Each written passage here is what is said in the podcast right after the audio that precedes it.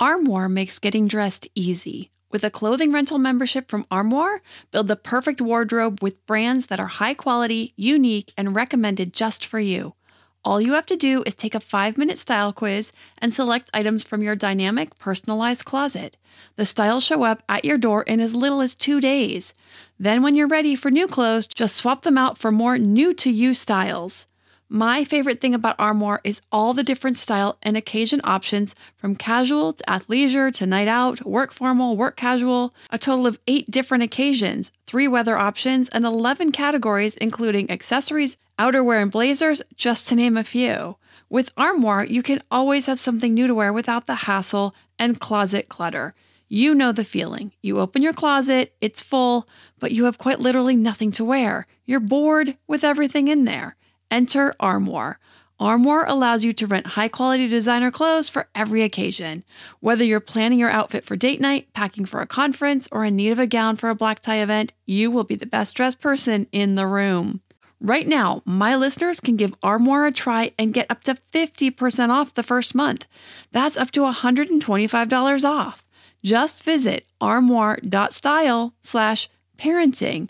That's armoire.style a R M O I R E dot style slash parenting to get up to 50% off your first month and never worry about what to wear again. Try Armoire today. What's the easiest choice you can make? Window instead of middle seat? Picking a vendor who sends a great gift basket? Outsourcing business tasks you hate? What about selling with Shopify? Whether you're selling a little or a lot, Shopify helps you do your thing, however you cha-ching. Shopify is the global commerce platform that helps you sell at every stage of your business. From the launch your online shop stage to the first real life store stage, all the way to the did we just hit a million orders stage. Shopify's there to help you grow. Whether you're selling scented soap or offering outdoor outfits, Shopify helps you sell. Wherever and whatever you're selling, Shopify's got you covered. Sign up for a $1 per month trial period at shopify.com slash try. Go to shopify.com slash try now to grow your business, no matter what stage you're in. Shopify.com slash try. Welcome to the Your Village podcast, Parenting Beyond Discipline.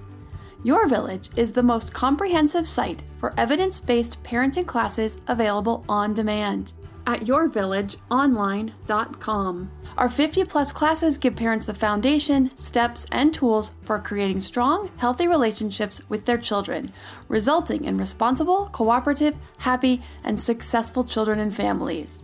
My goal is to help parents support their children in finding and reaching their own unique potential.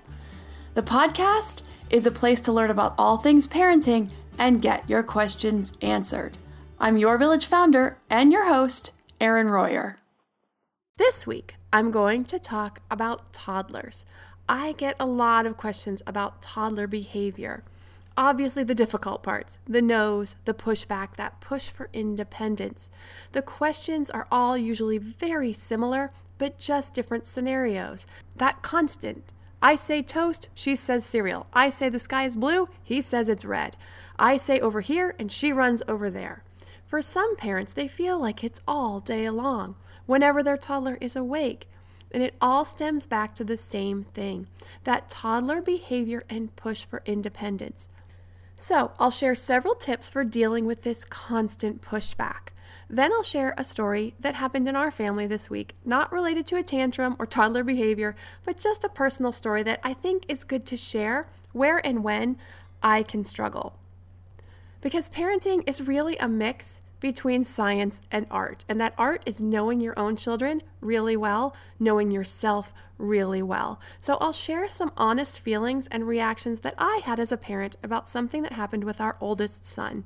What I was thinking about both during and after the exchange, and what I learned both about myself and him. Because none of us are perfect. But the point is to recognize where we could do better, why we act in a certain way, and what we're going to do differently next time if we feel something like that needs to be addressed. So I'll share one of my own experiences that I needed to revisit a little bit after the fact Because being a great parent isn't just about having skills, it's a big piece of the puzzle and it is very important. But in order to hit that next level, we have to be willing to face ourselves, our own shortcomings and challenges, and work on them. And actually, I should create a class just about that sometimes, facing our own challenges and shortcomings as people when it comes to parenting. But now, let's get started with the big topic for today toddlers. Toddlerhood starts at one year and goes through age three to four, depending on who you ask. The really strong push for independence should dissipate by around three and a half, but may go a little further towards four. Tantrums can still continue through the fourth year for some kids, though. With some infants, you may start to see some push for independence, some defiance as early as nine months. For others, it may not start until around 18 months. Kids all range in their different areas of development. And I've talked about this in other episodes before about this range of normal in development. Some kids will talk earlier, some will walk earlier, some will start to push for independence very early, and some a little bit later. Now, in the tantrums class, I talk about a true tantrum versus a manipulative tantrum.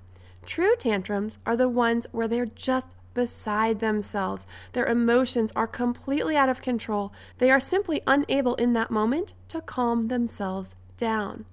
These are the ones that are common in the earlier years, starting around 12 to 18 months, and should be greatly reduced or few and far between by three to three and a half, especially with some coaching and guidance.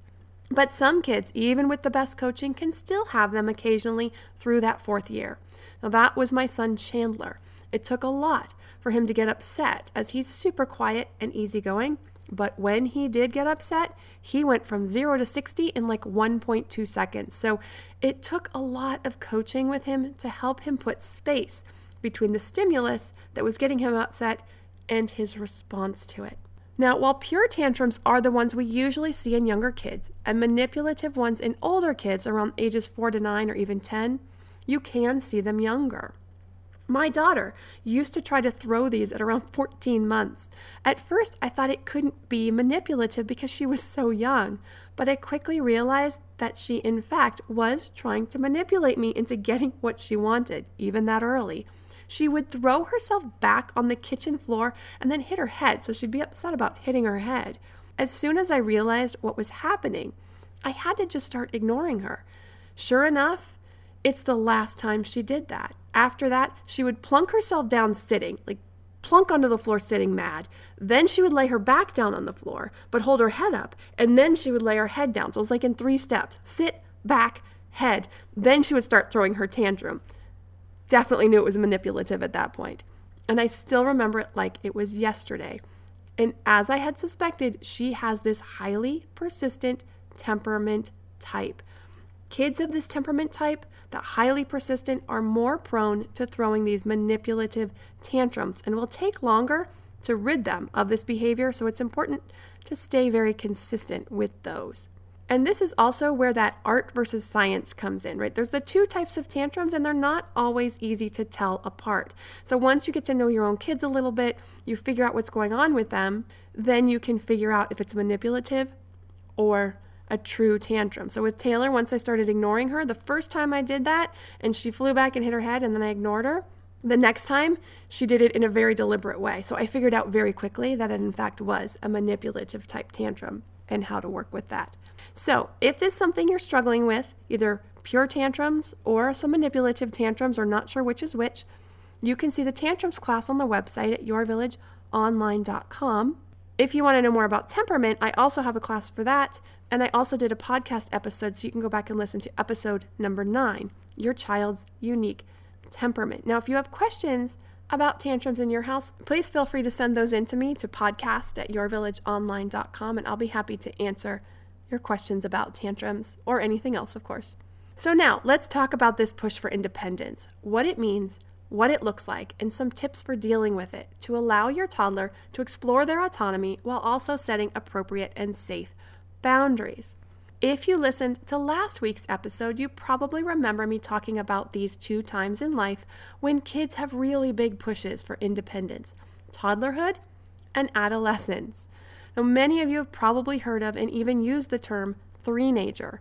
There's a reason that term has come to be because toddlers are a lot like tiny teenagers. They want their autonomy, they want to be independent. So it's a good thing and can be very positive as we want our kids to learn skills and grow and want to do things for themselves. But it can also drive us nuts when it butts up against our goals and needs for things to do as a family or that day. Now, there are pros and cons between dealing with a toddler and a teenager. Toddlers have less emotional development and so, therefore, have a lot less reasoning ability. Although sometimes this can be questionable in some situations with teens. But because teens have such a huge hormonal and brain changes, they can be pretty unreasonable themselves at times. But let's talk about toddlers. Toddlerhood is great practice for dealing with teens. The thing about toddlers is that they are smaller and therefore you can't actually physically manipulate them. You can't do that with a teen, so you need to get those really good skills down now. And I don't mean with any physical punishment, but simply by picking them up and moving them when the rubber hits the road. Can't do that with a teen. So these toddler years and all these years leading up are the times to get lots of practice with using other methods like coaching and other strong communication skills, setting that foundation, modeling and teaching respectful communication and boundaries. And I don't want to scare any parents of toddlers out there, as I know toddlerhood can feel pretty overwhelming. But I offer this, hopefully, as a way to help reframe a struggle with a difficult toddler that when your toddler is completely ignoring you and climbing on the table or not leaving the park, that if you get these skills down well now and set this solid foundation, that the teen years will be smoother. Not easy, not perfect, but smoother. So let's start with the first tip. And almost every parent has heard this one before, but this one is choices. Toddlers love choices. Basically, don't start or do anything without first giving your toddler a choice if possible. Offer choices all day long. Wake up to bedtime.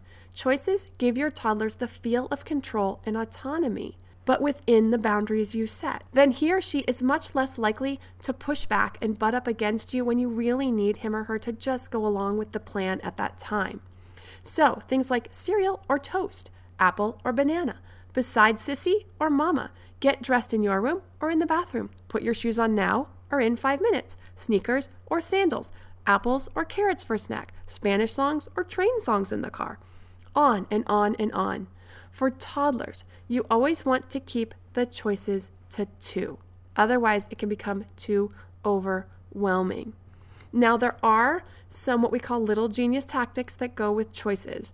So, if you find your child is pushing back on the choices or trying to get around them, over them, under them, and they will try eventually, I cover these ways that kids will try to get around them and how to handle those situations in the choices class on the website at yourvillageonline.com. It's under the discipline section. I also cover ways to use choices differently as kids age because you can use choices all the way up through age nine.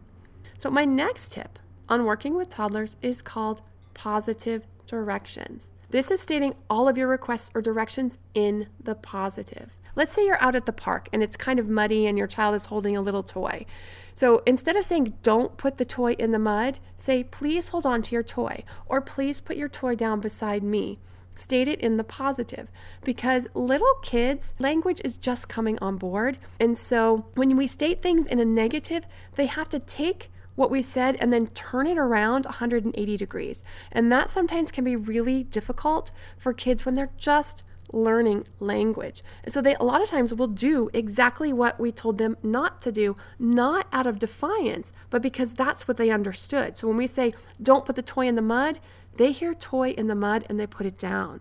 So things like your kids jumping on the couch and you don't want them to. Please sit down on the couch. Couches are for sitting, or you may jump on the floor, or you may jump outside. All of this in the positive. If you say, stop jumping on the couch, don't jump on the couch. Couches are not for jumping. They hear couch and jumping, and they might lose some of that stuff in the middle. So we want to state everything that we can in the positive, and sometimes this can take some practice. So if there's particular incidences in your home where you're finding or in your day that you're finding are repeated and you realize that you're stating a lot of things in the negative, then take those situations and try to find a couple of ways to state it in the positive. So write it out and then write out how you can say it in the positive. So also on our website, in the discipline section, discipline tools for toddlers, or just on its own, focus on the positive. I have this positive directions and several other positive tools to use for toddlers or for anyone really. There are some worksheets in those classes as well that you can print out so you can use the worksheets to get some practice before you come up against the situation again. Coming up is my third tool for gaining cooperation from a toddler. It was one of my favorites and super easy to use. Then I share my parenting struggle I had just this past weekend and what I learned about myself and my oldest son after a word from our sponsor. Hey, Parenting Beyond Discipline listeners. Ready to create a home that fosters love, warmth, and style? Look no further than Home Threads, your partner in crafting a nurturing environment. At homethreads.com, explore a thoughtfully curated collection of furniture designed for families who believe in positive parenting. From cozy reading nooks to durable playroom essentials, our pieces are crafted to enhance your parenting journey. Home Threads has an incredible selection of furniture, decor, and accessories like throw pillows, blankets to snuggle under for family movie nights or reading time that helps you create the warm, cozy home that is the foundation for happy family memories. I love all the great pieces I've gotten from Home Threads to finish the look in my home. Gorgeous yet durable and cozy accent throw pillows, blankets, and some really cute wall decor. I have an ocean theme throughout my downstairs, so I got a couple of really great wall pieces to finish that look, and some picture frames for the family photos. Visit homethreads.com slash parenting today and get a code for 15% off your order. That's homethreads.com slash parenting to get your code for 15% off your order because great parenting deserves a great home. Home Threads, love where you live. To me, there is nothing more important than my family's health and well being. We all know the quality of the air in our home is important. But did you know indoor air quality can be up to 100 times dirtier than outdoor air? I've got to tell you about Puro Air. In 30 minutes, this device will remove allergens, dust, smoke, dander, and gases from the room. Puro Air uses a stronger filter called a HEPA 14 that filters pollutants at a microscopic level and is backed by scientists from Harvard and MIT. In laboratory studies, users saw noticeably cleaner air in just 30 minutes. When it comes to babies and children, there's nothing worse than dealing with a cranky baby or child who can't sleep because of congestion. Air purifiers can help reduce congestion and improve immune system function to fight those winter colds and flus. I use my Puro Air purifiers to clean the air in my home, especially in our bedrooms while we sleep. It has a quiet, relaxing hum and cleans the air from pet dander, allergens, viruses, dust, mold, odors, and contaminants. It has four levels low, medium, high, and sleep and four different timer options so you can customize it to your home and your needs. Check out Puro Air at getpuroair.com. That's G E T P U R O A I R dot com. Puro Air is the only air filter that uses a HEPA 14 filter. That's getpuroair.com. Now, for the third tool for gaining cooperation from a toddler. My third and last tip for this episode on working with toddlers and helping deal with this pushback is one, two, three magic and a lot of parents have heard of this as well and are probably using it. There are some what we call pitfalls to this one, which means there's some ways that parents use it that actually make it ineffective or not work as well as it should. So I'm going to go through the steps of this really clearly and carefully so that you can make sure that you have this tool down really well. Now, I also need to mention that some child development experts don't like this one. And after I cover a little bit about it, I'll talk about why some don't like it, why I think it's okay to use, and when I think it's good to phase it out in preference of other tools. And then you can decide whether you think it's the right one for your family or not. So, 123 Magic was initially a behavior modification technique used to start or stop a particular behavior. It was introduced in a book where the author recommends a timeout as the consequence. But if you've taken any of the discipline classes on our site or heard enough episodes, you know I don't recommend timeouts as a consequence. So I will discuss different ways of using it rather than with the timeout. Now, when used in the ways I will discuss, it becomes more of a positive discipline tool that is especially great for little ones because it is easy and effective, it's very versatile, and it helps in setting boundaries before this age of reason sets in. It's perfect for little ones 12 months, even a little bit younger if needed, maybe around 10 or 11 months if you're getting some pushback, through around three to three and a half. Now, around two and a half, as your child's comprehension and reasoning skills are increasing, I recommend slowly transitioning to other positive discipline techniques that are covered in the discipline series on the website. And then try to filter this out completely by around five years old. So, the reason some child development experts don't like this tool is that, as you will see, it goes right to the consequences. And I've talked about in other podcast episodes when I've answered parents' questions. And on the website, I talk about consequences as a last resort. They really should be a last resort. We want to use the other positive methods first as much as possible, things like choices, things like positive reinforcement. We want to use those first before we go to consequences. And this tool doesn't really do that. In this same vein, the reason that some child development experts don't like this one, and the same reason I say to use consequences as a last resort, is because it doesn't give children an opportunity to make a choice, to think about their behavior, and try to change their choice to something better in that moment. Consequences only work for the next time. So we set a consequence, we follow through on it, we're changing it for the next time. We're not changing it this time because they've already passed that line. So, one, two, three magic is when they've passed that line. Now, I believe that because toddlers just, they're just not always reasonable. As a matter of fact, they're not reasonable a lot. And so sometimes, you know, when the rubber hits the road, we just need something that we can just use that's effective and that we can move on with our day. We just have to do it sometimes. We have to put our foot down. And this is a great tool for doing that. When we have to get out the door for school and the choices aren't working and the positive reinforcement isn't working, one, two, three, magic. We need to get our shoes on now. We need to go. And then I say to filter it out because by the time kids get to be four and five, they have other ways of making these choices besides this one, two, three, and kind of pushing them with that boundary. And then all those other tools are covered in the discipline classes on the site. So while I say that you want to start phasing this out around two and a half to three, three and a half, if you're just getting started using some discipline and your child is three or four or even five, and you feel like this is a good one for you to begin using because it's super easy, the steps are very clear, and gives you good practice using some discipline, then by all means add this to your repertoire. It's easy, it gives parents good practice at setting boundaries and following through, and it teaches your kids that you mean what you say. It's a good, solid first discipline tool. Now, in our house, we use this starting very early, around 12 to 14 months. I remember using it a lot when my younger son would climb up onto the dining room table. I loved it and it was very effective. It didn't take long before my children understood how it worked and started complying on their own pretty quickly. We did phase it out almost completely by three to three and a half, but we did still bring it back occasionally up through age up to about age five when the kids were just completely ignoring the requests. So let's talk about these steps. Now, these steps are available in a handout on our website in the discipline classes. So, if you want to have these handouts and print them out, you'll need to go to the website for the class on, and you can look at the class under 123 Magic, or it's also under the discipline tools for toddlers class which are all available on the website at yourvillageonline.com.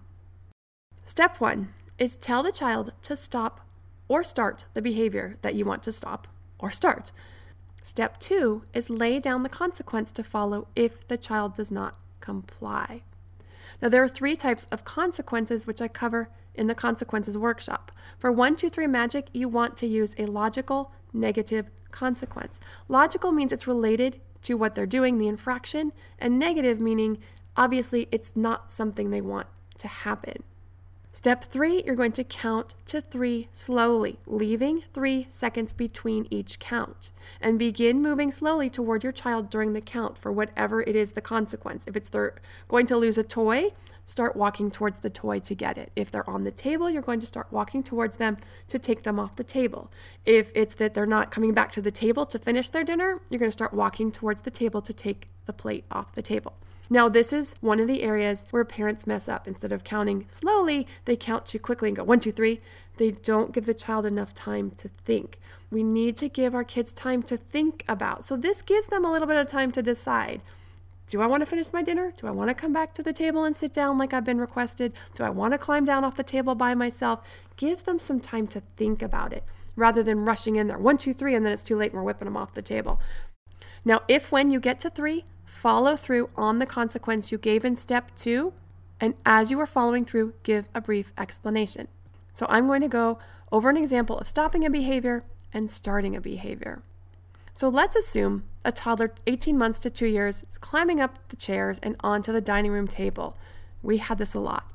Since it could be dangerous, we want to discipline because we don't want our child falling off the table. So, one, two, three magic is perfect for this. So, step one give the request. I need you to get off the table, please. Then give the consequence. Step two, you need to get down off the table, and this is important, by the time I count to three, or I will take you off. Count slowly, again, leaving three to five seconds and moving during the count. So, like this one, two, three. Then follow through. Give a brief explanation. Climbing on the table is dangerous. You might get hurt. Most of the time, a child this age will not comply for the first several times, but soon they will scramble down as soon as you start counting. This is because of their budding autonomy. They want to do things for themselves. As soon as they learn that you will follow through and you are going to do it, they will comply as soon as the counting starts, if not before. Now, you can use this same method to get your child started in a behavior. So, let's say you want your child to get their shoes on and you've tried the choices sandals or sneakers and they're pushing back and they're running around. Then you start the one, two, three. I need you to put your shoes on by the time I count to three, or I will have to put them on for you. And then you go through the process, counting and giving an explanation. We need to get to the park. So, this is why we need to get our shoes on. So, now for our experience this weekend. As I've shared many times, our kids are swimmers, and this weekend they had a swim meet. As I've also shared, our oldest best stroke is backstroke. Now, just for reference, he's currently seven, and he holds his team records in the 25, 50, and 100 backstroke for boys seven to eight. But this weekend, literally right before his backstroke race was about to start, he informs me that he doesn't like the backstroke. I'm completely baffled. I'm taken aback. What? This was totally news to me. We have like two minutes to get him over and lined up for his event, and I'm trying to figure out why, so I'm asking. And I wasn't really getting anything out of him. He just said he doesn't like it. Well, he signed up for this race. It's coming up in like five minutes. We need to get go get lined up and get him signed in. So he has no choice at this point. He made this commitment. He's got to follow through. So he goes over he gets started. He does this beautiful start. He flies down the lane with this beautiful, smooth backstroke, you know, right in the front, leading the way, way better than my backstroke. He gets to the wall and his flip turn is all wonky. My husband and I look at each other and we're like, what was that? What happened? And then his stroke just fell apart. He slowed way down. He's zigzagging all over. He's like in fourth, I don't place at this point he comes into the finish in like slow motion. He's like slow as molasses, barely moving his arms. Comes in, he's like five seconds slower than his fastest time when he should have dropped some time. And I was so frustrated. I was so frustrated. And to be honest, I was disappointed in his performance. But I also felt like it wasn't appropriate for me to share that disappointment with him. Definitely not at his age, and definitely not about swimming. If he makes a really bad choice as a teen and gets himself into big trouble at school or with the law, yes, I'll be sharing my disappointment about his choices. But at seven, over swimming, no way. That's my disappointment to own. But what it taught me was that I had too much invested in his performance. I was becoming one of those over invested sports parents that I talked about in the episode on kids and competition. This is my own competitiveness coming through.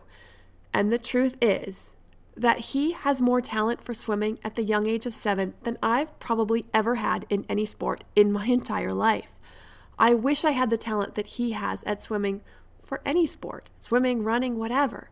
But I have to work extremely hard to make small increments in progress.